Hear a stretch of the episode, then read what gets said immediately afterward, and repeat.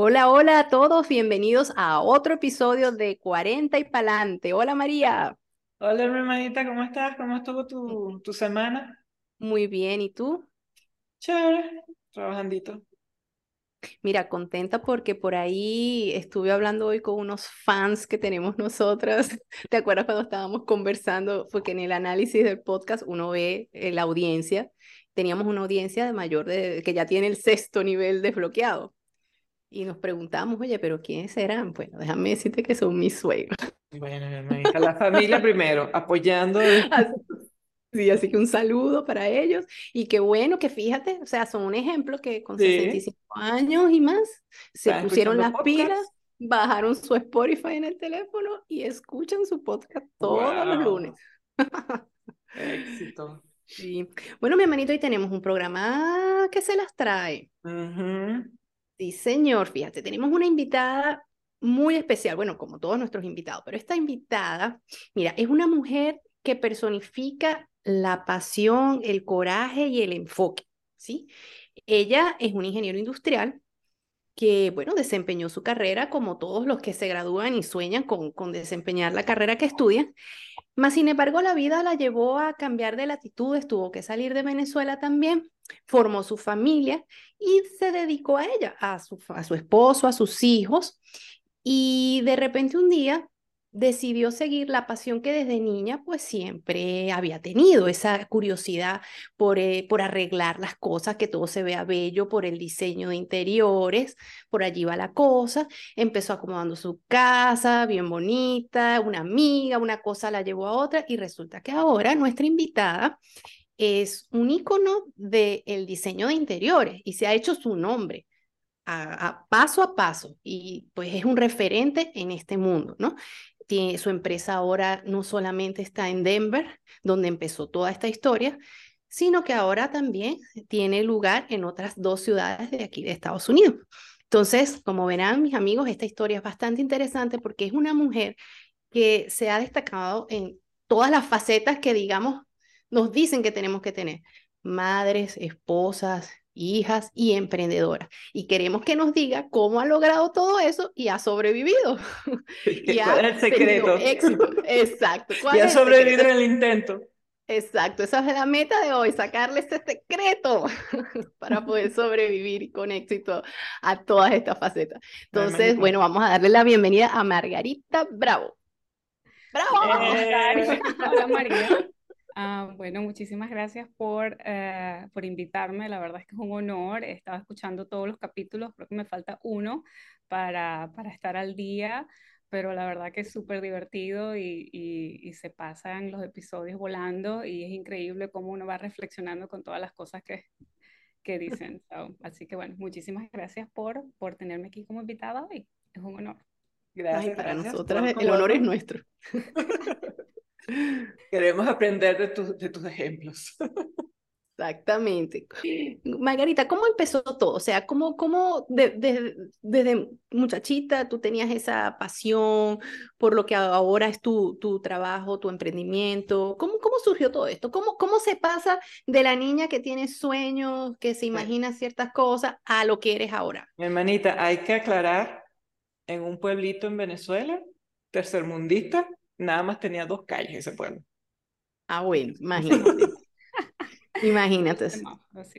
Bueno, yo creo que, bueno, es, es, una pregunta interesante. Yo creo que reflexionando un poco uh, de, de, nuestra niñez o de mi niñez, eh, yo creo que algo que realmente eh, marcó la pauta fue pasar los veranos visitando a nuestra familia por parte de mamá en la isla de Margarita y ver a nuestro abuelo eh, pues un albañil y, y, a, nuestro tío con nuestro abuelo pues construir básicamente con sus propias manos eh, pues la casa de mi abuela, de mi tía, de mi otro tío y para mí yo disfrutaba mucho eso, ¿no? O sea, íbamos a la playa, compartíamos con los primos, con los tíos, con todo el mundo, pero durante el día, en la mañana, cuando estaban los trabajadores eh, construyendo y así, ¿sabes? Mezclando el cemento y poniendo las, las, ah, los bloques y todo eso, yo me fascinaba, era una fascinación que, que tenía y que estuvo guardada ahí, la verdad que después de, durante mi adolescencia y mi época de universidad, la verdad es que no, o sea, estuvo guardado, siempre estuvo el interés, pero en, en ese momento todavía de mi vida no,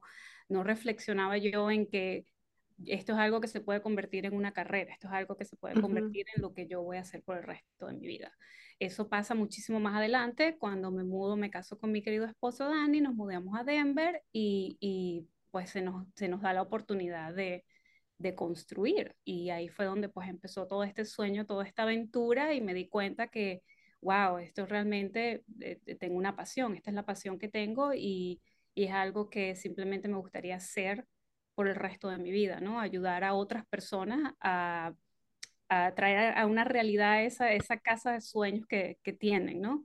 Y bueno, ahí fue donde pues empezó todo y simplemente un día de, en el 2015 pronto va a ser el, el 8 aniversario en septiembre, 15, eh, eh, dije, voy a empezar, voy a empezar. ¿Cómo se empieza una compañía? No sé, empecé a googlear.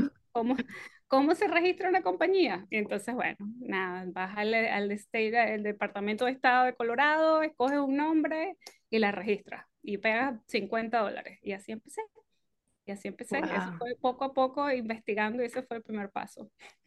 ¿Cómo, ¿Qué tan difícil fue eh, obtener el primer proyecto? O sea, porque una cosa es tener la idea y tener la idea y tener la idea, pero de tener la idea a dar el paso, yo creo que es la parte más difícil. Es, eso es un punto muy válido. Yo creo que esa es la parte más difícil de todas y yo creo que, que la barrera se la pone uno mismo eh, pensando y poniendo todos los miedos y poniendo todo lo que, que, que, es lo, lo, negativo que puede pasar, ¿no? Y yo creo que, que, eso aplica para todo en la vida. Y yo creo que una vez que uno puede llegar a, ese, a esa madurez mental donde dices, ¿qué me, ¿qué me está deteniendo? ¿no? ¿Qué es lo peor que puede pasar? Y yo creo que eso se ha convertido en un lema muy personal que yo tengo.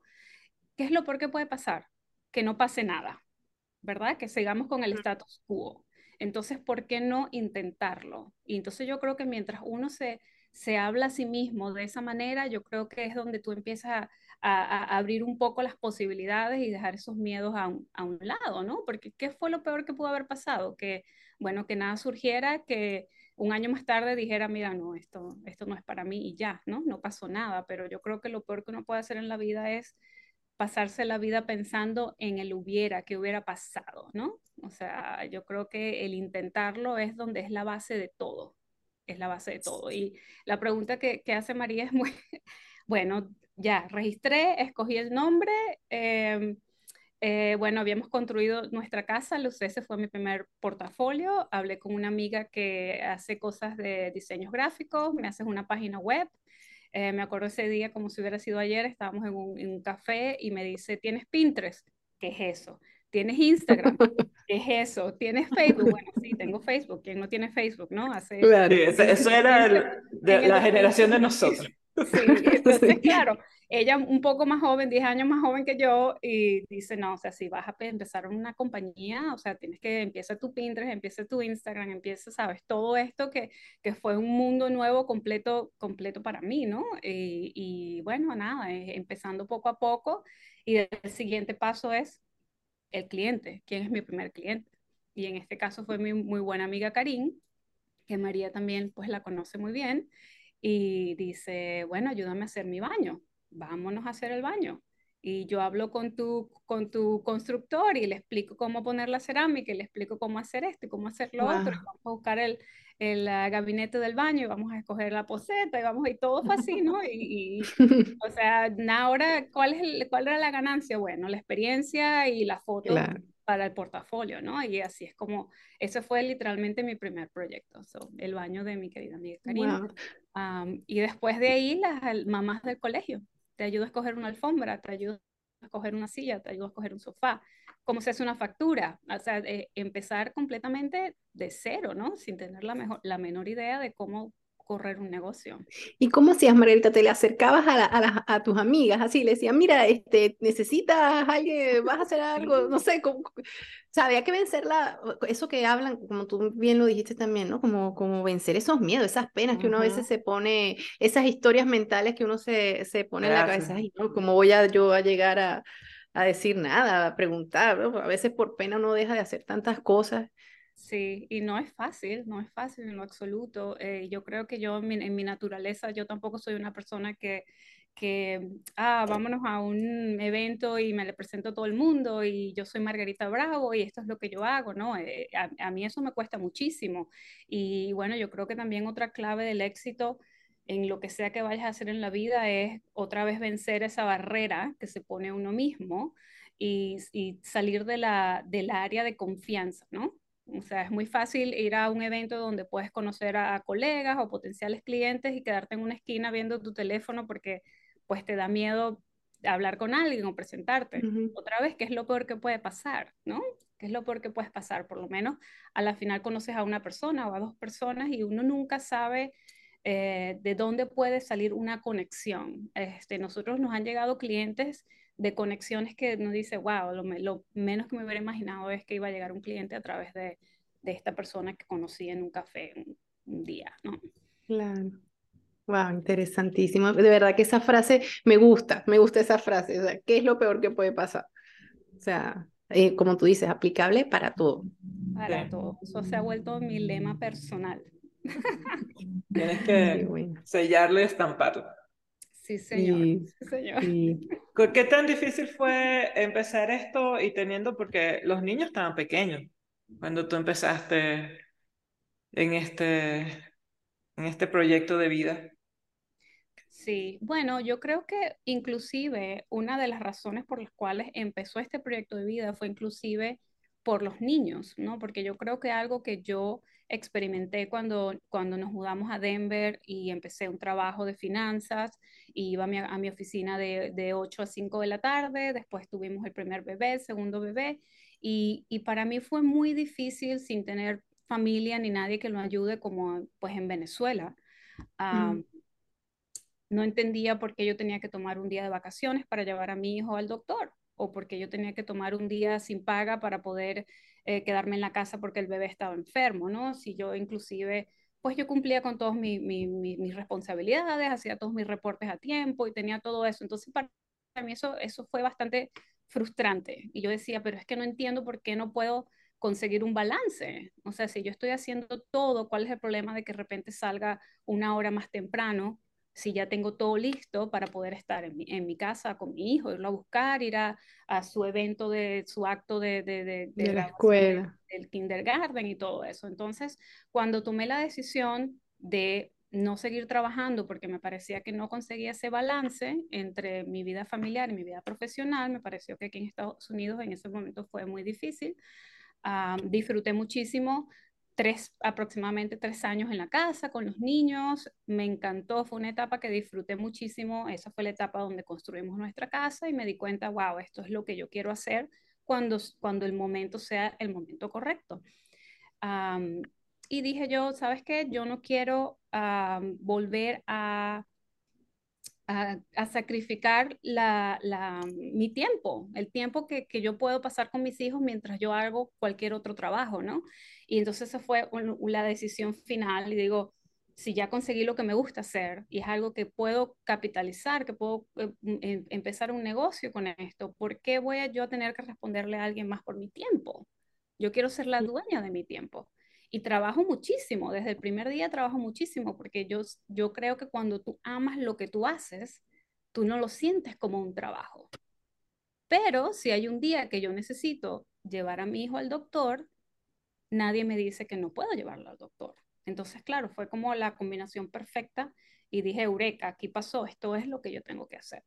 No ha sido fácil, no es fácil de, de, tener pues tu propia compañía y todas las implicaciones, trabajas muchísimo, pero tienes ese, ese sentido de libertad de, cómo manejar tu tiempo y yo creo que eso ha sido algo también muy importante para mí, de mi equipo, sienta un poco también esa flexibilidad, porque yo sí creo que cuando alguien siente que donde trabajan entienden que también tienen una vida personal y que ellos pueden ser igual de eficientes, entonces yo creo que esa persona nunca se va a querer ir de, de ese trabajo.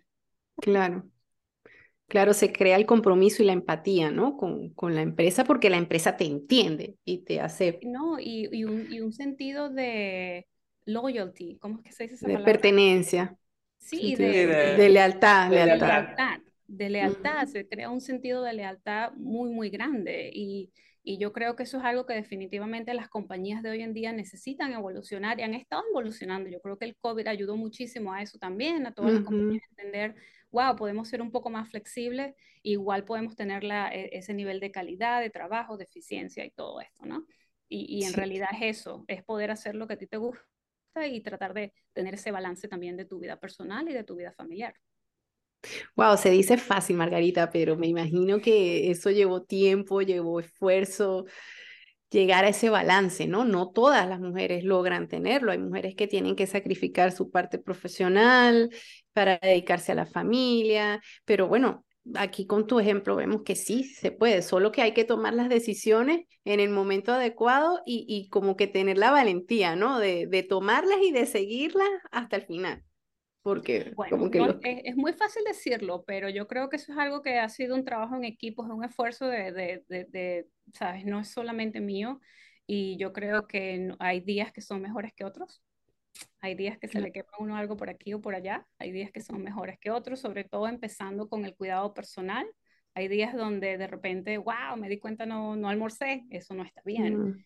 Y, y em, eh, yo pienso también que lo primero que uno tiene que hacer el día es, atenderse a uno mismo y es hacer ejercicio y todo eso. Y, y, no todos los días van a ser perfectos. Hay días que son más duros que otros y hay días donde ganas y hay días donde pierdes. Pero yo creo que el, el que se vence es el que, el que a la final pues no, no persevera, ¿no? Hay, días que, que, son de victorias, hay que disfrutarlos y celebrarlos con el equipo.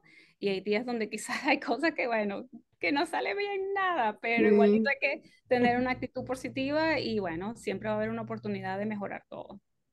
Claro. No, wow, impresionante, ¿verdad que sí?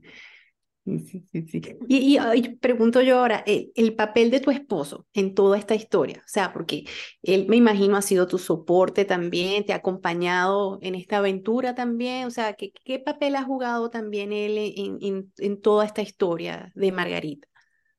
Bueno, yo creo que el papel número uno, sin, sin mi esposo apoyándome, ayudándome en, en muchas, muchas, muchas maneras, eh, la verdad es que hubiera sido imposible pues eh, llegar a donde estoy ahorita. Empezando el apoyo personal como, como esposo ayudando con los niños, uh, el apoyo de estratega y de, de asesor de, de negocios, de asesor de mercadeo, de asesor de marketing.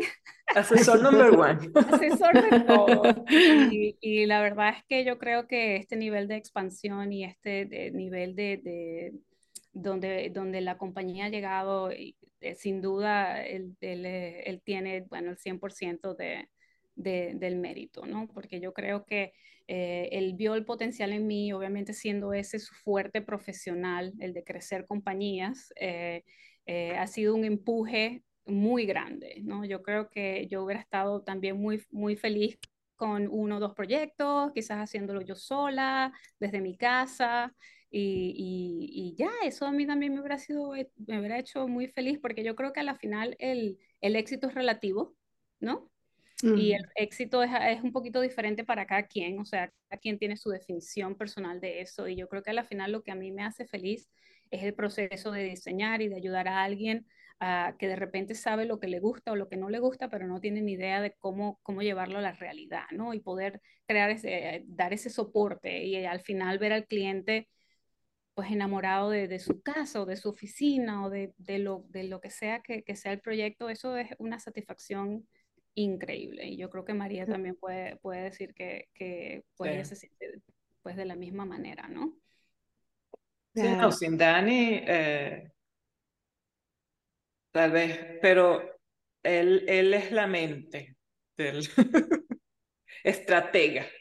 Sí, definitivamente el, el, estratega de, de, de, muchos, en muchos sentidos, es el que anda persiguiéndome para que haga los videos en, de Instagram. Para las redes.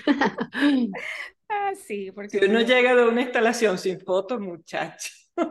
sí, sí, sí. Entonces, este, definitivamente, eh, eh, si tú no tienes un sistema de soporte, empezando por tu pareja, por tus hijos, por tu familia, las personas que tienes alrededor, e, es, muy difícil. O sea, yo no puedo decir que yo voy a tomar todo el mérito en, en esto. Yo simplemente, eh, bueno, sí, fui la primera que tomó la decisión de, de, arrancar este barco y a este barco se ha montado un grupo de, de personas que, han sido parte de, pues, de, todo esto, ¿no? Incluyendo pues los niños y los niños en el verano, los hijos de María, las hijas de María, mis hijos, vámonos a la oficina, limpien, limpien el storage, ayuden a ordenar las telas, ayuden a ordenar los, los papel tapiz, es, definitivamente un, un, negocio familiar, ¿no? Y todo el mundo tiene que, que, ayudar y yo creo que eso también crea ese, ese sentido de, de a, los niños de que, bueno, nosotros somos partes de esto, ¿no? Y somos la siguiente generación que tiene que ayudar a, seguir esta, este legado, ¿no? Que, que empezamos eh, hace casi ocho años ya. La, la, la, anécdota de cuando estuvo el, el vecino, el de la, la, tienda de cocina del frente, te estaba en una reunión con ella. Entonces yo trabajo ahí, Dustin trabaja ahí y Ana trabajaba ahí. Okay. Y era diciembre, no me acuerdo qué era, pero nos despedimos de Margarita cuando nos íbamos. Era Navidad o algo así, con un abrazo todo. Y el señor, ¿qué fue lo que te dijo? Dijo, wow, este, tú sabes, tu equipo, la verdad es que se quieren mucho, ¿no? Entre ustedes, hay mucha confianza. y digo, sí, que todos son mi familia. Todos son mi familia sí, nos queremos todos, ¿no? Y hay confianza. sí, que eso también es una parte interesante del negocio, ¿no? Porque, bueno, o sea, como todo, la familia pues tiene las cosas buenas y no tiene las cosas que no son tan buenas y, y, conseguir ese balance donde podemos todos trabajar en paz sin, sin matarnos también es una parte que tiene mérito. sí, donde pueden coexistir todos. Correcto. Peleas en la oficina y después salgo ajá, ¿qué vamos a hacer con mi mamá? ¿Qué vamos a hacer con, el viaje que tenemos? Como que así, que, que olvídate de lo que pasó en la oficina y... bueno, pero vamos a, vamos a hablar ahora un poquito de la compañía como tal, qué, qué, qué están haciendo, cuál, qué, qué, qué, qué expansión tienen, cuáles son los planes a futuro. Bueno, yo digo que el cielo es el límite. Hay muchos planes. Yo creo que em, Hace, hace unos cuantos años ya, eh, en el, yo creo que sería en el 2018, 2019, que María y yo empezamos nuestra línea de muebles, Sorela, que yo creo que ese ha sido un proyecto bien bonito que, que tenemos, pero que, que, lamentablemente ha ido un, poco más lento de yo creo que lo que, lo que quisiéramos.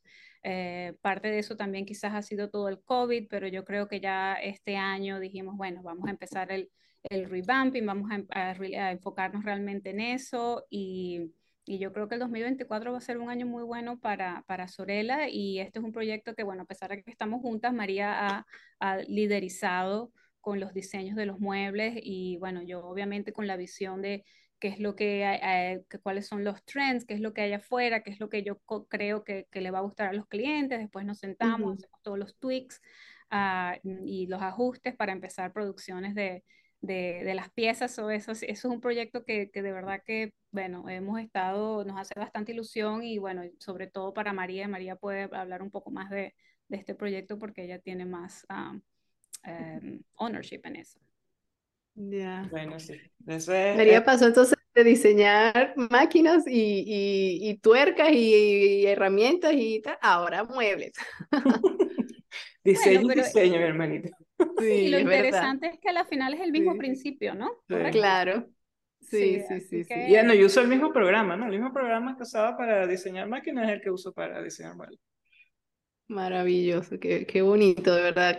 O sea, ahí se ve uno cómo se reinventa uno y, y, y, que en verdad uno, eso que habla, yo ahora pienso que cuando hablamos de empezar de cero algo, realmente no es de cero, porque siempre se trae la experiencia como background, ¿no? O sea, es de cero en un área nueva, pero, pero cuando te reinventas, tú tienes un background que te ayuda a que esa reinvención pues vaya con éxito, ¿no? A futuro y parte de lo que vives en la vida, eh, eh, yo creo que, que, es parte de todo ese proceso, ¿no? De todo ese eh, aprendizaje que, que, de alguna manera la vida te ha dado de cosas buenas y de cosas no tan buenas que, que a la final es, lo aplicas, ¿no? Lo aplicas y nunca es nunca es tarde, nunca es muy tarde. Yo creo que si nosotros hubiéramos empezado este proyecto, yo hubiera empezado este proyecto a los 25 años, quizás no, no hubiera florecido de la manera que ha florecido ahora, porque yo creo que hay una razón de todo tiene que pasar en su momento y,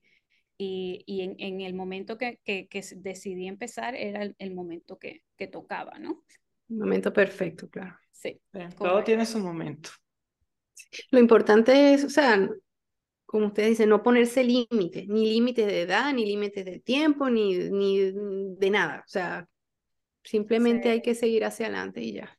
Sí, yo creo que el año que viene enfocarnos en los muebles, enfocarnos en una línea de alfombras, enfocarnos en eh, papel tapiz, telas, o sea, yo creo que en el mundo en el que estamos, que es un mundo creativo, o sea, e, es, no tiene límites. No hay límites. Y, y, obviamente lo que de repente te gusta a ti, Dari, no le gusta a María, pero y, y al contrario, y yo creo que este, tener ese, ese, ese, enfoque de, bueno, de crear diferentes cosas que sabemos que van a, a gustarles, pues hay, hay, mercado para todo, ¿no? Y, claro. Y a la final, bueno, cuando tú hablas de, de, de Salvador Dalí o de Picasso o de todos estos artistas, obviamente manteniendo la, el respeto y la distancia, eh, nada, ellos tenían sus visiones de sus piezas y las creaban, ¿no? Y, y, y te aseguro que en su momento quizás la gente no la entendía, no les gustó, había algunas personas que sí les gustaba y eso, pero miren lo que se ha convertido, ¿no? Uh -huh. y, y, yo creo que esa es la mentalidad que uno siempre tiene que tener cuando uno está haciendo algo, ¿no? O sea, este, mantenerse siempre... Eh, Bien. Sí, sí, a, a, tu visión, ¿no? Porque uh -huh. a alguien le va a gustar, a alguien va a apreciar eso que, que, que, que estamos haciendo, ¿no? Claro, sí, mantenerse fiel a, lo, a, a los principios y, y, bueno, y a su estilo, porque es el estilo de ustedes, es su marca, es su, es su idea, es, su, es su corazón que está ahí manifestado en cada pieza que, que me imagino sacan al mercado, ¿no? Sí, pero bueno, como todo no es color de rosa, yo creo que vale la pena hablar de eh, cuando María finalmente, eh, eh, sabes, ¿no? Ya desde California y yo en Denver, necesito ayuda, necesito ayuda, me ayudaba un poco desde allá y llega un punto donde le dije, por favor, vente, ¿no? Necesito ayuda, necesito que te mudes a Denver. Y María aterriza a Denver el, el 2, el 2 de enero, de 2020. el año de pandemia y pandemia, cae la pandemia, y recuerdo yo que hicimos una, una cena con, con varios eh, vendedores que pues siempre los usábamos para los proyectos y vamos a, el 2020 va a ser el año donde va a ser lo máximo, de que no nos para nadie, después boom, el infinito. Wow.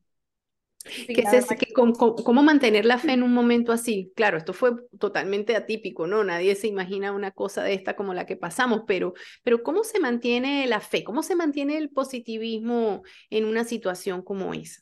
Sí, no es fácil, no es fácil, pero yo creo que, bueno, cuando uno tiene responsabilidades, cuando tienes que pagar el payroll y cuando tienes que pagar oficinas y velar por, por tu familia y todo eso, yo creo que que básicamente eh, te enfocas en hay que hacer lo que hay que hacer y ya, ¿no? Y de verdad que fueron unos pocos meses que fueron bastante, bastante -huh. estresantes porque los clientes, o sea, todo el mundo estaba asustado y nadie sabía lo que iba a pasar y nada, prácticamente todos los proyectos cancelaron, ¿no?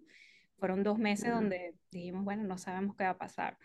Lo que no sabíamos que iba a pasar era que después todo el mundo iba a llamar al mismo tiempo y todos trabajamos como por dos años, de, de las 5 de la mañana hasta las 11 de la noche, de lunes a lunes.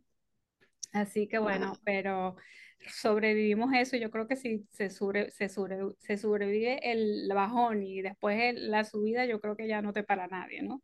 Claro. Uh, pero fue, fue bien, una época bien interesante. Yo creo que ahí fue donde definitivamente crecimos muchísimo como, como compañía y como, como profesionales porque pues empezamos allá a darnos cuenta que estábamos creciendo, que los proyectos estaban más complejos y que teníamos que empezar ya a poner procesos y en play, uh -huh. en, ¿sabes? procesos en sitio, entender un poco claro. cómo se tiene que hacer todo en orden para, para ser un poco más eficientes y yo creo que eso ha sido una parte muy fuerte en lo que nosotros ofrecemos a, nuestro, a nuestros clientes.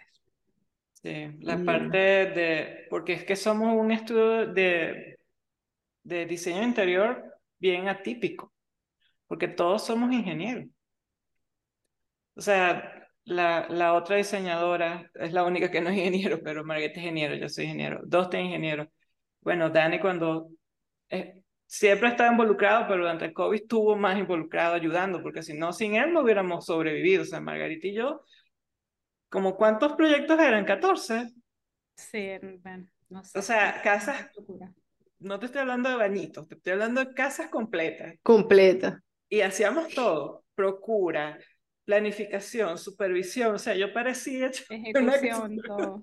Ejecución, o sea, todo, todo, todo. De ahí no se durmió. Mire, ¿y qué tal es trabajar? O sea, vamos a hablar ahora un poquito de, de la cultura, ¿no? Porque vamos a estar claro, eh, ustedes son venezolanas, este, ¿qué, qué, qué, es muy difícil este, eh, llegar a un, a un match con, con, una persona de aquí? ¿Qué tal ha sido el, trabajo ya con el cliente como tal? ¿Son más exigentes, menos exigentes? ¿E-, ¿Es difícil entrarle? ¿No? O sea, ¿cómo ha sido todo, todo, todo esto con, con ellos? Pues, ¿qué, ¿qué tan fácil es lidiar con una persona cuando se habla ya de algo tan personal como es su casa, ¿no? Porque es muy diferente vender, eh, ah, mira, te estoy vendiendo no sé, ropa, comida, pero no le estás, le estás vendiendo su hogar, o sea, cómo va a lucir su casa, donde él va a hacer sus recuerdos, sus sueños, su, su vida. ¿Qué, cómo se maneja? ¿Cómo se maneja un cliente? ¿Cómo se le llega? ¿Cómo se le aborda? Muy interesante.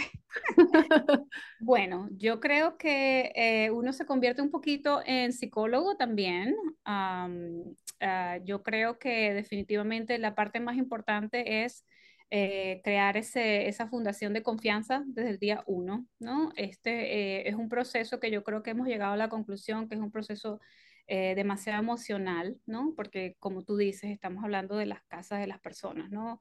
Muchas personas han, bueno, pasado muchos años, ¿sabes? Sus ahorros, finalmente llegó el momento indicado, quiero renovar toda mi casa, quiero hacer la casa de mis sueños. Entonces, claro, estás hablando de la parte financiera, que es un tema delicado, y estás hablando de la casa de los sueños de ellos, donde pues este, van a, tener todos estos recuerdos de vida, así que cada esquinita es importante, no hay una parte de esa casa que no tenga un nivel de importancia para ellos, y yo creo que nosotros como, como esa compañía que le estamos proveyendo este servicio, tenemos que, que, que mm, que crear esa fundación donde ellos vean que nos interesa, ¿no? Porque la verdad es que genuinamente nos interesa. Yo creo que cada casa la vemos como, cada proyecto lo vemos como una extensión de nuestra propia casa, ¿no? La importancia que le ponemos en entender qué es lo que, lo, lo, que el cliente está buscando y que tenga que estar en el, en el nivel de, de presupuestos, de, o sea, son tantas variables diferentes, ¿no? Y yo creo, bueno, hay clientes que son más eh, fáciles que otros, pero yo creo que a la final eh, eh, lo que hacemos no es fácil, porque estás, estás metiéndote en la casa de ellos. Estás, bueno, yo creo que nosotros estamos en el nivel del doctor, del cura, de abogado, del médico, ¿no? O sea, las cosas que nosotros aprendemos tan personales de los clientes, donde yo hablo con el equipo y digo, mira, nosotros fuera de, de la oficina aquí no se discute cliente, ¿no? Nada en lo absoluto.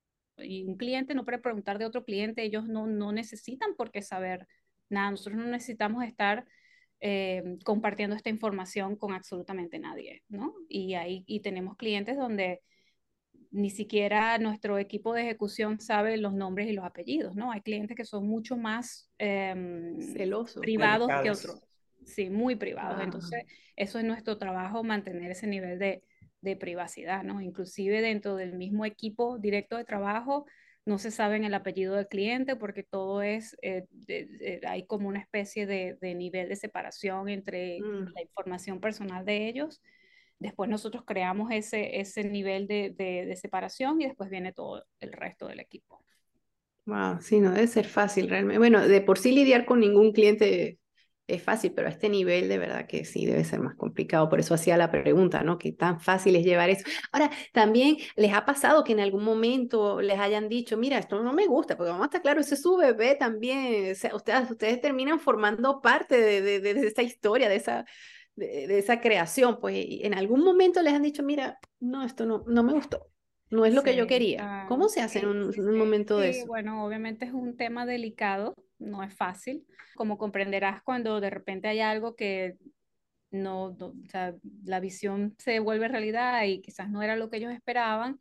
Entonces, bueno, yo creo que el primer paso ahí es tratar de entender, o sea, dónde hubo la desconexión, ¿no? Y, y, tratar de entender, bueno, pero qué es lo que no te gusta, qué es lo que tú pensabas. Hay veces que nosotros hacemos renderings de muchas partes de, de, del diseño, pero hay otras cosas que no se hacen el rendering. Entonces, bueno, ahí tratamos de entender un poco, a veces también les decimos, no sé, yo creo que a veces también cuando, cuando los clientes ven los espacios, a veces les, les toma un poquito digerir, ¿no? Y como que entonces yo creo que el primer paso siempre yo les digo, mira, eh, vive con, con, con, todo como está por un, dos, tres semanas, vamos a ver si cambias de opinión, ¿no? Y de repente ya cuando empiezas a, a sentirte de, mejor en el espacio, ver todos los detalles, quizás cambias de opinión y si no, bueno, vamos a ver qué se puede hacer.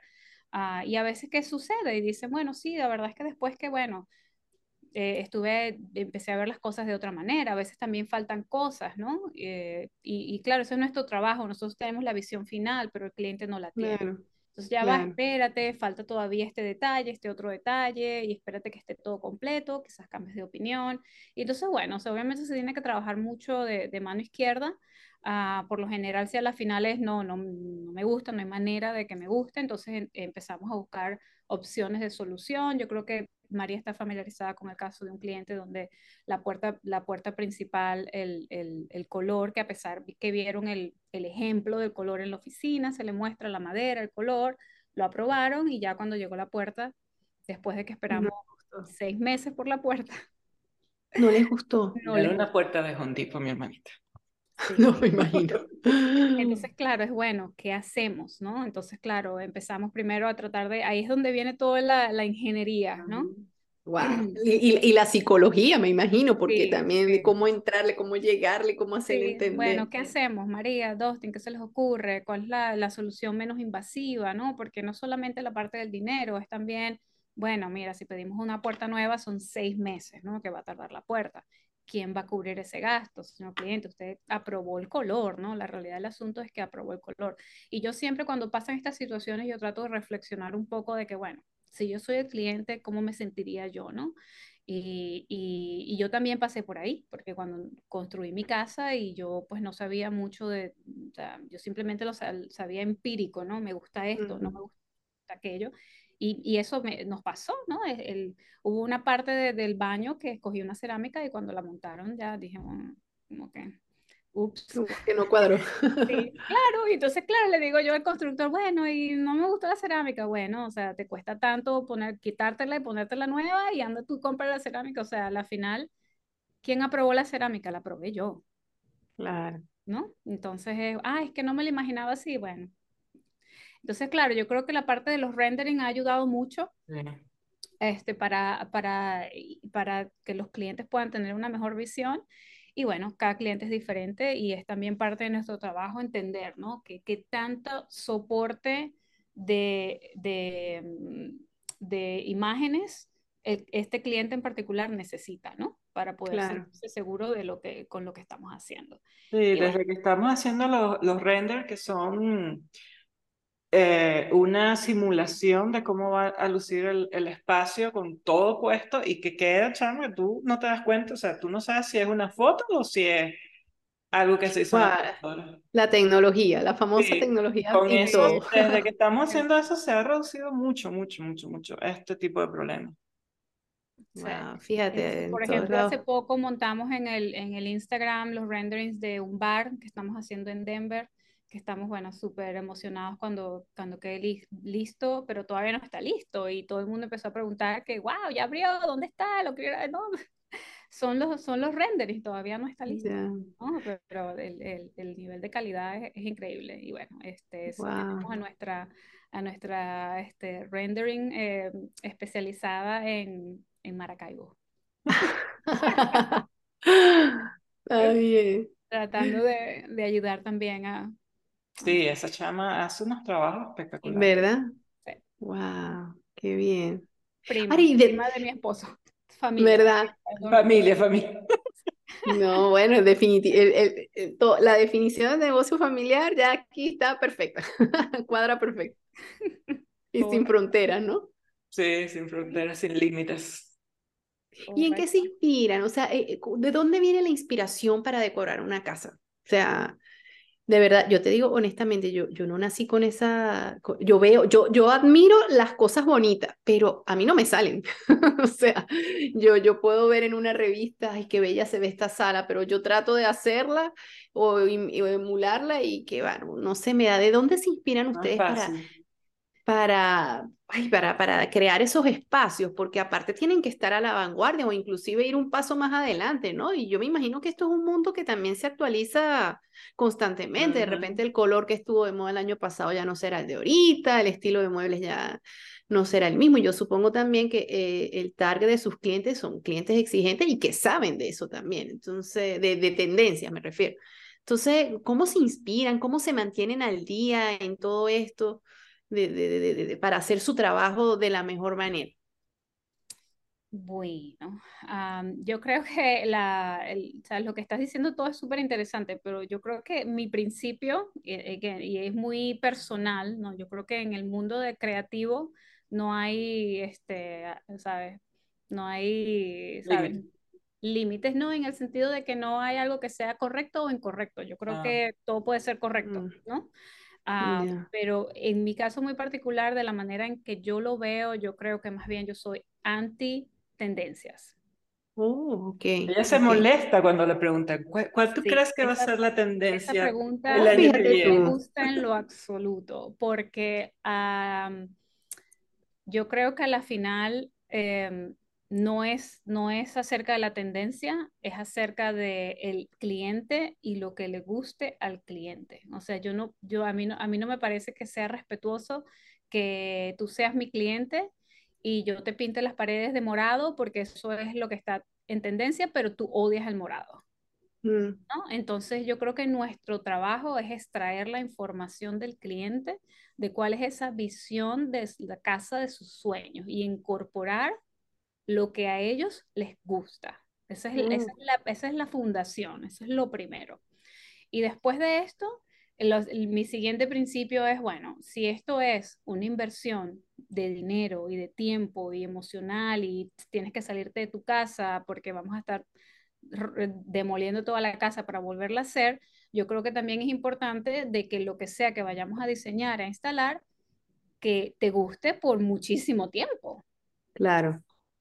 Eso no quiere decir que todo tiene que ser blanco y gris, ¿no? Y, tenemos proyectos que yo creo que inclusive parte también de lo que nosotros proyectamos a través de, lo que hacemos es que, nos, nos, gusta el color, ¿no? A mí me encantan los colores, o sea, tenemos proyectos que son muy neutrales, pero también tenemos muchísimos proyectos donde las cocinas son verdes y tenemos naranja y rojo y cómo incorporamos todo esto y que funcione, ¿no? Yo creo que esa parte es muy divertida en lo que, en lo que nosotros hacemos y es parte también de nuestro trabajo poder entender eh, el, eh, dónde está el cliente en ese nivel de, ¿sabes? ¿no? De tolerancia, de mm. tolerancia al, riesgo, al color y todo esto, ¿no? Y yo creo que más y más atraemos clientes que eso es lo que quieren, ¿no? Que no, no, no tienen problema en tener una cocina amarilla o verde o... Yo de verdad que, eh, Dari, admiro lo que ellas hacen porque a veces entramos a casa, entro yo a casa y yo digo, uy, ¿cómo es? ¿Cómo? Yo no, yo no sé si vayan a poder con esta, ¿no? y cuando... al final, y, y siempre ellas la diseñan y Dustin y yo somos los que vemos más lo que está pasando y cómo termina la casa al final. Eso lo disfrutamos más nosotros que ellas, que las diseñadoras. Y yo me quedo como que, wow, admiración total, porque ¿cómo hicieron esto? O sea, ¿cómo esta casa es otra casa y quedó espectacular? Entonces, eso es algo que yo definitivamente pienso que la gente nace con eso. Tal vez necesitas un poco de educación para saber que sí, los códigos y las cosas, pero mm. mi creación es diferente que la de ellos, ¿no? Yo te puedo crear una pieza que nunca ha existido y la creo, pero hacer lo que ellas hacen, de saber qué cosas van con otra y qué pone en ese huequito, ese huequito se ve vacío, y pones algo en ese huequito y la casa cambia, eso es un, que si se vea más grande, que entre la luz, que el efecto, que sí, no, me imagino que eso es todo. Y, sabes que es dificilísimo color. color, o sea, de las pinturas de las paredes. Es pero complicadísimo. Y bueno, yo no fui a, a, escuela de, de, diseño de interiores, yo no, yo no fui, hice la carrera de, de, cuatro años, aquí en Estados Unidos la carrera es de cuatro años, y a mí me falta, o sea, todo lo mío ha sido súper empírico y, y, y, em, no sé, no sé cómo todo, todo viene, en, eh, se pone en mi cabeza, ¿no? Pero tenemos a Andy que es parte del equipo y ella sí fue a la universidad y tiene cuatro años de, hizo sus cuatro años de carrera y ella definitivamente es, nuestra especialista de color, ¿no? Eh, eso es algo yo creo que a, mí me cuesta un poco y hay pruebas de eso donde hubo una casa que escogí, la quería que, que, las paredes exteriores fueran como un gris oscuro y quedó fúnebre y la, quedó la casa negra. Y me llaman los pintores y ya habían pintado la mitad de la casa y todo el frente estaba negro y parecía la casa de Halloween y yo digo, Dios mío, pero ¿qué pasó aquí? Sí, o sea, yo lo que quería era un gris oscuro. Eh, claro, obviamente he evolucionado y he mejorado bastante, claro. pero aquí tengo la, la, la, foto de la casa de mis favoritos en mi celular para, recordarme y ver cuál, ha sido la evolución. Ah, y bueno, por otro lado, otra cosa que aprendimos de ahí fue decirle al pintor que hiciera una prueba un cuadrito, que me llamara. claro, claro. Y ya después alguien obviamente del equipo le tiene que dar la, la aprobación. La Bueno, y Dari, déjame decirte que es, Cherry Williams, ¿no? Creamos. Cherry Williams, sí, Benjamin Moore también es otra que usamos mucho. Pero digo, los, es Cherry Williams la que tiene los colores que, que Andy creó. Sí. Ella creó unos colores y Bueno, eh, nos invitaron este año a participar. Lamentablemente Andy no pudo venir porque estaba enferma ese día, pero ella puso el, el, el, palet de colores completos y yo fui y los presenté. Ella eh, peleó por los colores. Sí, yo, yo los defendí. So, éramos un grupo de 10 diseñadoras donde cada uno estábamos proponiendo los colores de tendencia para el próximo año, que van a salir a, a finales de este año, los va a anunciar Sherwin Williams Mm, y, bueno, cada quien tenía, fue una presentación completa y teníamos que, presentar, eh, creo que eran seis colores y, explicar por qué nosotros pensábamos que esos colores tenían que ser, tienen que ser los colores de tendencia del año que viene. Y mm, de los seis que nosotros presentamos, que los escogió Andy, pasaron cuatro. Nada más. O sea, Pero claro, yo también tuve que, pelearlo, defenderlo. Sí, los tuve que defender, pero ahí, bueno, a la final, este, yo creo que eso fue un, una rata bien, bien representativa, ¿no? De colores, que tiene un ojo muy bueno y, y, sí, eso es algo que, que, definitivamente tú puedes coger un color y dependiendo de la luz y hay tantas, tantos factores que pueden afectar, ¿no? Donde es, eh, es interesantísimo. O sea, como dicen por ahí, nada es soplar y hacer botella, ¿no? Todo tiene su ciencia, tiene su procedimiento. O sea, que hay no sé cuántos blancos, ¿no? Que tú dices, bueno, pero es blanco, blanco es blanco. No, blanco no sé cuál, no sé cuál, y los pones todos juntos uno al lado del otro, y sí, son diferentes. Uno solo es blanco, pero no lo comparas con los demás. No, el blanco puede, puede tener un, un, tono de rosado, de amarillo, de azul o de morado, y entonces cuando ese blanco lo pones al lado de una tela específica, entonces sale más el color. Sí, o sea, e, es, definitivamente es una ciencia, no es algo tan, tan simple como la gente piensa. Mira, lo que sí es que definitivamente ustedes no se aburren, o sea, porque su trabajo, eh, o sea, no es, o sea, no es algo, no es algo no metódico, no es la palabra, perdón, o sea, no es algo de lo mismo de todos los días, o sea, cada proyecto es un reto distinto, se aborda distinto, me imagino que eso también como que les mantiene esa energía y esa pasión por, por, por seguir haciendo y descubriendo y aventurarse en nuevos proyectos, ¿no? Porque realmente no es monótono, pues, su trabajo. No, en lo absoluto. A mí, cada proyecto es diferente, es completamente diferente. Y mm, el estilo, el, conocer a los clientes, conocer a las familias, los niños, que a veces también vienen y los perros. a la oficina. Y bueno, este, por ejemplo, este proyecto donde María eh, tomó el liderazgo y diseñamos eh, el, cuarto de juego de las niñas, donde tienen una, una tarima de teatro, donde tienen este, paredes de, de, escalar y árboles, y bueno, eh, María... Árboles. Sí, entonces, claro, ¿no? uno te hace las, viene con las ideas, las presenta y después e, ejecutar esto y pues ver a las, a las niñas, bueno, encantadas con, con, con, su espacio, la verdad es que es bien, bien gratificante y bueno, es algo que es bien único para, para cada uno de los proyectos, ¿no? De lo que hacemos. Wow, no, excelente. De verdad que, que interesante, ¿no? ¿Y, ¿Y, cómo se sobrevive a todo eso, Margarita? O sea, porque fíjate, eh, que era lo que al final es una de las cosas que, porque yo mismo, por supuesto, debe haber sus momentos de estrés, los momentos de, de, oye, hasta de frustración, me imagino yo, cuando algo no sale a tiempo, cuando un proveedor queda mal, todas estas cosas, si el chamo se enferma, si mi esposo se puso intenso hoy, este, ¿cómo se sobrevive a todo eso? O sea, al final, ¿cuál es, cuál es esa, cómo, cómo lograste tú tener todo así como eh, sincronizado, todas esas facetas que a veces nos exigen y nos dicen, no, es que la mujer tiene que ser madre, la mujer tiene que ser esposa, la, eh, bueno, también profesional. ¿Cómo lograste tú que todo se diera perfectamente?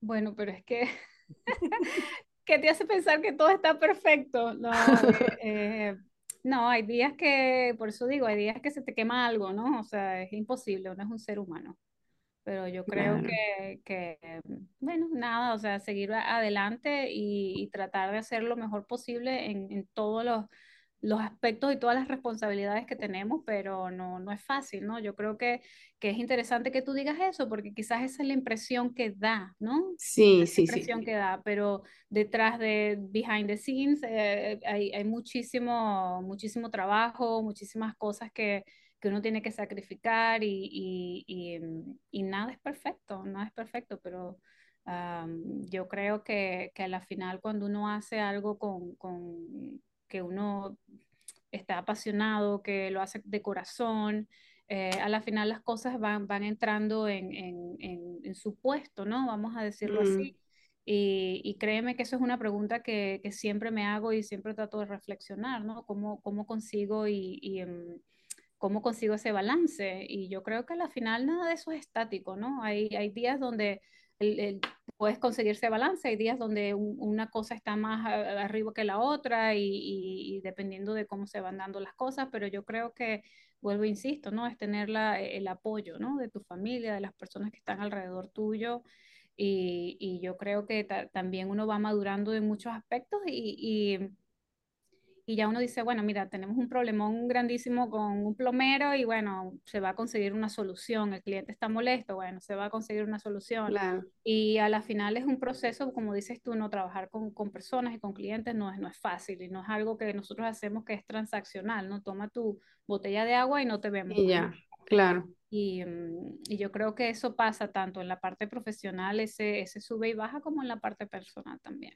Sí, es, es, es, bonito que lo hayas dicho, porque eso que tú dices es verdad, o sea, y más ahorita con este auge de las redes, todo el mundo piensa que lo que ve, que lo bonito, porque la gente publica es lo bonito, y todo el mundo como que como que ha idealizado la vida, ¿no? Y todo el mundo como que buscando ese, ese patrón de la perfección, terminan frustrándose y, tal vez por eso es que ahora vemos tantos problemas de, de, a nivel personal, ¿no? De emocional, porque la gente se frustra en ese camino. Entonces, es bonito escuchar eso, de que es así, pues de que la vida no es perfecta, de que hay subidas y bajadas y que lo importante es que en las bajadas saber salir de ellas, ¿no? Más airoso. Y tal vez allí es donde radica tu éxito, pues que en esas bajadas, pues eh, hay que buscar cómo salir adelante, impulsarse y seguir adelante, ¿no? Con las herramientas que sean, familia, este, terapias en algunos casos, estudio, lo que sea un vinito. Lo que sí yo me he dado cuenta es que de unos años para acá yo creo que, eh, bueno, eh, me hace falta de vez en cuando mi vinito y, y últimamente también he desarrollado el, el, el, sentido de gustación de una muy buena tequila. Eh, oh. una, de vez en cuando, una vez a la semana, y yo creo que eso también lo ayuda a uno a relajarse un poco. A drenar. Y, y sí, bajar la, la, presión. Algo que yo he aprendido en mis, con mis 46 años que todo tiene solución. El problema es que cuando tú estás metida ahí en ese bache, a ti se te olvida que va a haber una solución para eso. Y por unos días te estresas y caes en, en qué sé yo, en, en modo de crisis, pero en lo que te acuerdas otra vez, mira, esto tiene una solución, tal vez dependiendo de la magnitud del problema, este, bueno, la solución tarde un poquito más en conseguirse que otras, pero al final todo tiene solución. Y eso es algo que uno tiene que tratar de, de recordar siempre. Y que uno va madurando en esa parte. Yo creo que también en la búsqueda del balance, yo creo que a la final eh, uno, uno es el que tiene que tratar de ponerse ese balance, ¿no? Yo creo que hace muchos años algo que, que me pasó con unos clientes que eran de Chicago, y estaban construyendo la casa nueva en, en Denver y básicamente fueron una vez, dos veces y ya el resto llegaron cuando le tenían la casa pues lista, ¿no? Con las flores, con todo, absolutamente todo listo. Pero a mí, unos clientes que los adoro y pero ella me mandaba, los, me, mandaba mensajes de texto a las 11 de la noche, a las 12 de la noche, y, y la primera vez que yo escuché, yo, ¿sabes? Me llegaban los mensajes, yo creo que me, me molesté un poco y dije, wow, pero a mí me parece que esto no está bien, ¿cómo tú le mandas un mensaje a alguien a esta hora, no? Entonces decía yo, bueno, pero número uno, o sea, no es nada de emergencia, yo no tengo que contestar, ¿no? Entonces yo creo que es también educar un poco a los clientes, porque a veces los clientes son bien exigentes y digo yo, bueno, mira, si no es una, una fuga de agua, yo creo que estamos bien, ¿no? Yo creo que cuando, cuando ese es el código, el código de la, de la oficina, si es fuga de agua hay que salir corriendo, porque eso sí es algo bien grave y no puede esperar.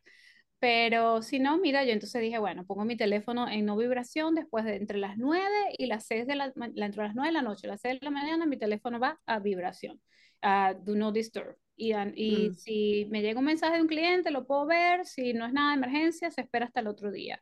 Ah, que de repente un cliente llama el fin de semana porque me gusta más este mueble y el otro mueble. Bueno, ya eso yo tengo el poder de decir, eso puede esperar hasta el lunes. ¿no? Y yo creo que al, principio, cuando empezó la compañía, yo, yo tenía un poco de problema con esto decía, wow, pero el cliente me escribió, le tengo que responder. Y ya esa es parte de la maduración, ¿no? Que uno llega y dice, no, o sea, ya el fin de semana es momento de estar con la familia, eso puede esperar. Hasta el lunes, no pasa nada. Y si el cliente se molesta, entonces, bueno, ya eso es problema de él también, porque, o sea, vuelvo, insisto, si no es una emergencia, puede esperar hasta el lunes, porque esas emergencias las hemos tenido. Hemos tenido un cliente llamó no, no hace mucho a Dustin a un martes a las 11 de la noche y era una fuga de agua. Entonces, claro, eso es, Claro, ahí se había que correr. Hay que correr, por supuesto, pero, pero obviamente uno es el que tiene que poner sus límites. hay que aclarar, la fuga de agua no fue culpa de nosotros. Fue culpa de nosotros. fue culpa de, de otra gente, pero nosotros, él nos llamó a nosotros para que lo, lo ayudaran. Ah. Cabe destacar. Cabe destacar. Estamos al servicio, ayudamos. Apoyaron también. Correcto, correcto. Y bueno, este, yo creo que esas son los, las poquitas cositas que uno puede ir haciendo poco a poco para ir creando ese balance. Y van a haber días donde, bueno, mira, trabajamos el, desde el viernes hasta las, el mediodía, vámonos todo el mundo a nuestra casa, o a haber un día que, bueno, que nos tuvimos que quedar todo el mundo esta tarde porque teníamos un proyecto pero es que es, tratando de crear esa cultura que obviamente empieza por mí y después entonces baja hacia el, hacia el resto de, del equipo, ¿no? Claro. Y así como en tu trabajo, en, en, todos los aspectos, ¿no? Yo pienso que una de las cosas bonitas de, de nosotras, de, de, llegar a esta edad y de uno mirar hacia atrás y, y ver todo lo que uno ha aprendido, eh, es eso, aprender a manejar también a nivel personal esas emergencias, ¿no? Saber qué puede esperar, saber entenderme, saber manejar mis emociones. Eso es súper importante, ese, ese, balance, como tú dices, que hay que conseguir también a nivel, esa introspección que tenemos que tener para poder afrontar las cosas de la vida pues con más calma, a saber que siempre hay momentos malos, que, que, que uno también puede abrazarse uno mismo cuando uno se siente mal, pero que eso va a pasar y y bueno, sacar fuerza siempre para... Hay días que uno maneja eso mejores que otros. Sí, por supuesto. Y no está mal, ¿no? O sea, es la vida, pues. Somos seres humanos, obviamente no somos robots, no, no estamos hechos de hierro. yo me acuerdo que uno, no sé si a ustedes les pasó, pero a uno chiquito le enseñaban, no, usted no puede, usted tiene que echar para adelante, usted no puede, no sé qué. Entonces, como que te van creando eso de que no se puede ser débil, sí se puede, o sea, sí hay que, hay que saber manejar las emociones también, las positivas, las negativas, todo la ventaja de los 40, de más de los 40. Mira, ahora la pregunta de rigor. ¿O sí? ¿Cuándo? ¿Cuándo lo sentiste? ¿Cuándo sentiste la edad? ¿Cuándo dijiste, mm, ya como que todo cambió? Como que sí. como, que, las que cosas están cambiando. No, definitivamente yo creo que, que a, partir de los 40, ¿no? Es, es, increíble cómo, pero, pero no ha pasado como que no cayó todo de, ¿sabes? No te cayó todo el chaparrón, no me cayó todo el chaparrón de un solo golpe, ¿no? Yo creo que... Él va de a poquito. Sí, de poquito. Una fue, wow, mira, ya, antes yo dejaba de cenar dos, tres días a la semana y ya, bueno, me bajaba mis dos kilitos, mis tres kilitos, me entraba mi pantaloncito. No, ya eso no está pasando. Y, y, bueno, nada, ni modo. Ya ahí, bueno, no sé si esta parte voy a dejar que la publiquen, pero algo donde, donde eh, eh, estuve bien dura por muchos años fue con el spandex, que no, que no, que la lucha interna, que me rehuso, que no. Y bueno, o sea, si, si tengo que quitar la careta, ya ando con mi spandex en la maleta y, y bueno, es la... Es, es, así como el cepillo de dientes, entra el expand también, o sea, es parte, es parte, de eh, lo que nos falta en el, equipaje. el kit, de supervivencia. sí, claro, supervivencia, claro, y todo va a depender, ¿no? Bueno, si hay un evento, una cena, una cosa que, que lo amerite, bueno, todavía está, es como que, bueno, en caso de emergencia, pero, pero no, la verdad es que no es nada divertido. otra cosa que pasó hace hace poco, yo diría que hace menos de seis meses, estaba en una reunión aquí en Santa Bárbara, donde estoy ahorita, em, y estábamos en una presentación con, con los clientes. Eh, y había una pantalla y estaban presentando ahí todo pues el diseño y, y de repente yo digo y empecé a hacer así y así, ¿qué pasa? Y, y fue una cosa, pero o sea, literalmente, o sea, de, de un segundo, ¿no? Que, que, yo decía, bueno, vi bien y de repente como que me pasaron... Ya no vi y no vi.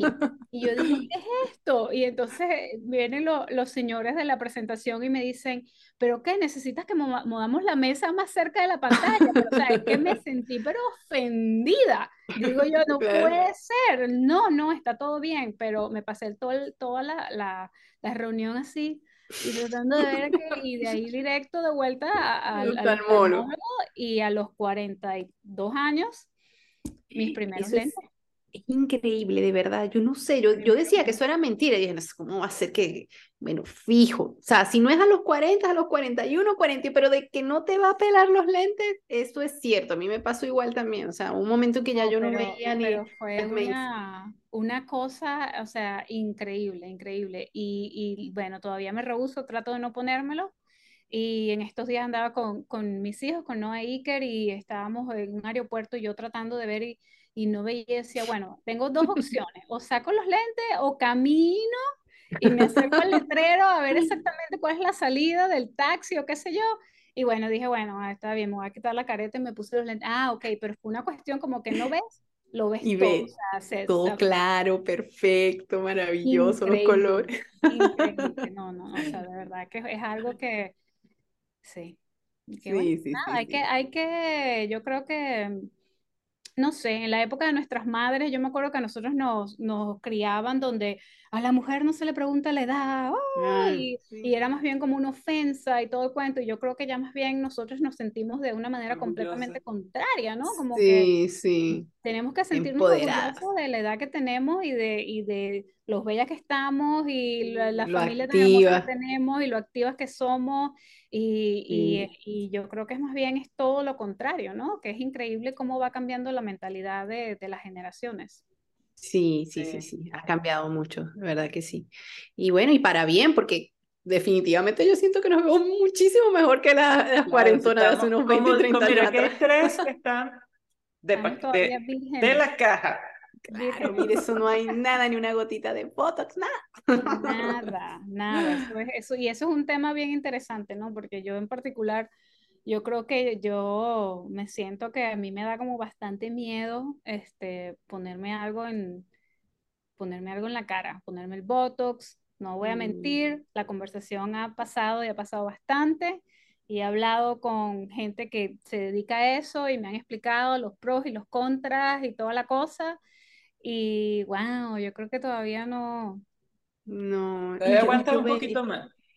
Y yo veo que ahorita la tendencia es que la, o sea, tú ves esas artistas jóvenes, pues, más, más jóvenes, pues, de treinta y pico, y ya se están colocando eso. Yo digo, pero bueno, qué necesidad. O sea, yo pienso que, que cuando sea necesario, pues, pero no digo que uno, yo a veces veo mi, mi, mis tres caminitos aquí y yo digo, Dios mío, creo que se está acercando el momento, pero no, todavía aguanta, chicos. se está acercando la hora. a mí también me da miedo. Lo poco que yo he leído o que he preguntado, el, bueno, lo que dicen los expertos es que el problema es que si esperas demasiado, entonces después es como que ya no...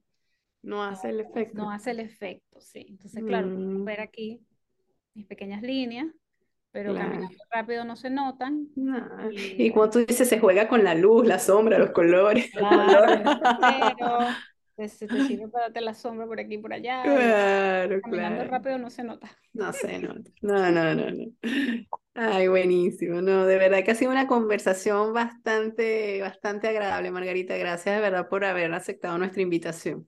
No, muchísimas gracias a ustedes y bueno, espero que, que la gente no se aburra y que bueno, que, que no, para nada. sientan que el tema fue, fue interesante y bueno, que puedan tomar los tips de alguna manera y, aplicarlos en lo que ellos quieran hacer en la vida. Y yo creo que para cerrar lo, la última, última reflexión que yo creo que, que tanto mi esposo como yo hemos tenido gracias a todo este este, este viaje, esta aventura que hemos hecho es que yo creo que ha cambiado nuestra perspectiva de cómo vemos eh, la parte de cómo educamos a nuestros, a nuestros niños, ¿no? De, de, yo creo que no necesariamente tenemos que, tienen que tener la educación tradicional, si eso es lo que ellos quieren, buenísimo, pero yo creo que es más el, es el eh, explicarles y hacerles entender que si tú consigues en la vida lo que tú quieres hacer, lo que a ti te encanta, eh, hazlo, hazlo, no tengas miedo de, tomar riesgo, no tengas miedo de intentarlo, no tengas miedo de, tratar, ¿no? O sea, y a la final, bueno, mira, si eso no funciona, se cambia de dirección, se, se hacen ajustes, pero, pero si, no, si yo lo he podido lograr y he podido avanzar y he podido llegar a hacer lo que he hecho, cualquiera puede.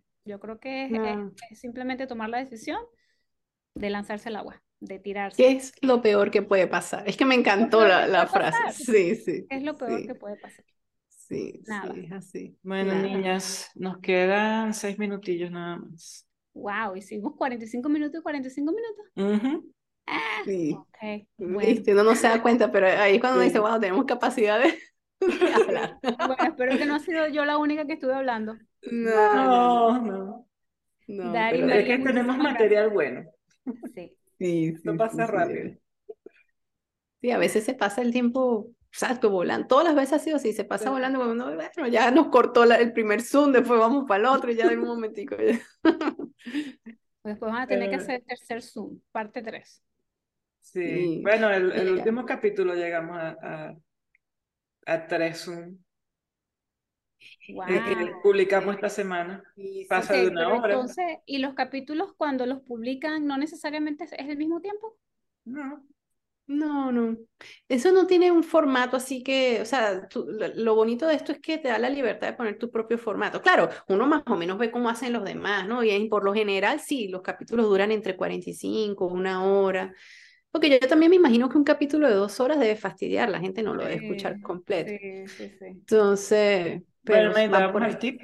Si quieres hablar. Eh, ay, yo no me acuerdo de, no, no pensé en ninguna película, no sé qué me pasa. Bueno, Margarita, tú que eres este, aficionada, ¿qué, qué películas nos recomiendas? Para nuestro movie tips. Nuestro movie tips, bueno, yo creo que a nosotros por lo general como familia, que nos encantan las películas también, eh, lo que hemos estado haciendo últimamente es que escogemos una, una, película que tenga series de películas y entonces las vamos, empezamos desde la 1, 2, 3, 4 y así vamos. Y bueno, ahorita la que estamos viendo es uh, Las Misiones Imposibles de Tom Cruise, que recientemente vimos la última en el cine, muy, muy buena.